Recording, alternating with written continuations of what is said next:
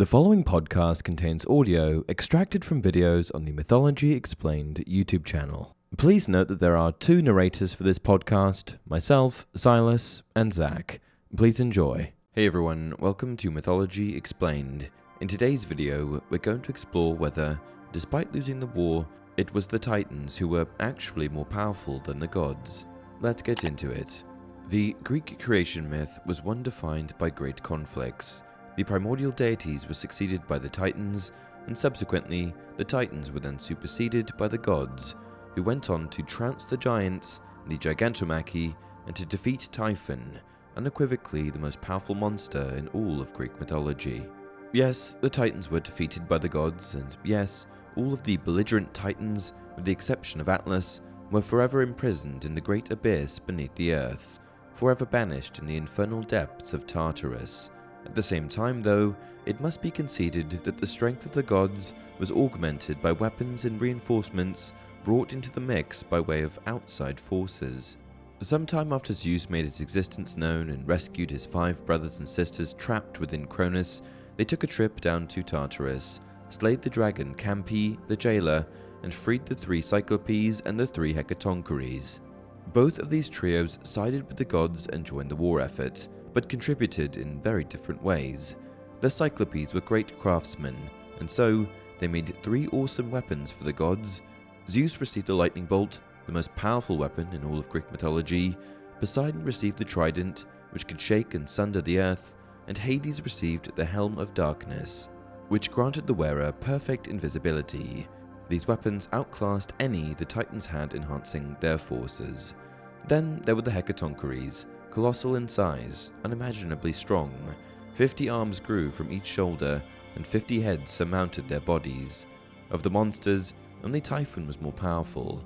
They joined the fray, unleashing a bombardment of projectiles, each one the size of a mountain.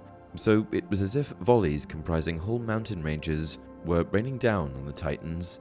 Working in concert, the gods with their magnificent weapons, the Hecatoncheires with their superlative strength, the Titans were utterly overwhelmed and beaten into submission, at which point they were wrangled up and heaved into the black pit of Tartarus. Let's pause for a moment and unpack this. On the one hand, it can be argued that the Titans, especially Cronus, by virtue of lacking the foresight to ally themselves with the Hecatoncheires and the Cyclopes, committed a blunder of elephantine proportions that undermined their overall power by eliminating potential allies from their ranks, and, not only that, but also effectively sowed the seeds of their own destruction, as the door to making reign ending alliances was left wide open. A wide open door, it should be said, Zeus strolled right through. On the other hand, though, this war begs the question what if the Cyclopes were neutral, or yet, worse for the gods, sided with the Titans?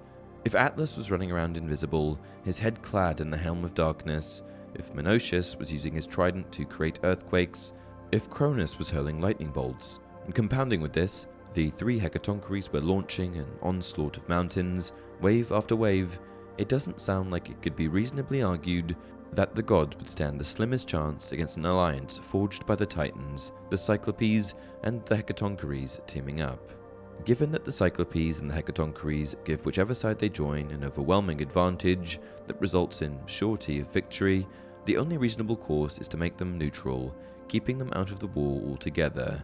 That is, if we really want to understand which group, gods or titans, is more powerful. What's interesting about sidelining the Cyclopes and the Hecatoncheires is that this iteration of the war actually played out. It's not something that can only be grasped through some abstract exercise of imaginary simulation. Per Apollodorus' account, the gods and the titans were at war for ten long years. It was a protracted affair, a true battle attrition, neither side able to capture meaningful advantage against the other. It wasn't until the end that Gaia prophesied that the gods could claim victory if they travelled to Tartarus, freed the Cyclopes and the Hecatoncheires, and recruited them as allies. This proves that the gods and the Titans were evenly matched if other parties aren't dragged into the conflict. With the Cyclopes and the Hecatoncheires sidelined, the next point of consideration becomes numbers. How many gods fought in the Titanomachy? How many Titans? If the gods were able to fight the Titans to a draw with fewer combatants on their side, would that prove them to be more powerful? Would the opposite be true? Unfortunately, as far as I know, this question can't really be answered.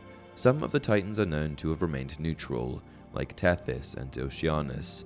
Some of the Titans defected, betraying their own kind and joining the gods, like Prometheus and his half wit brother, Epimetheus.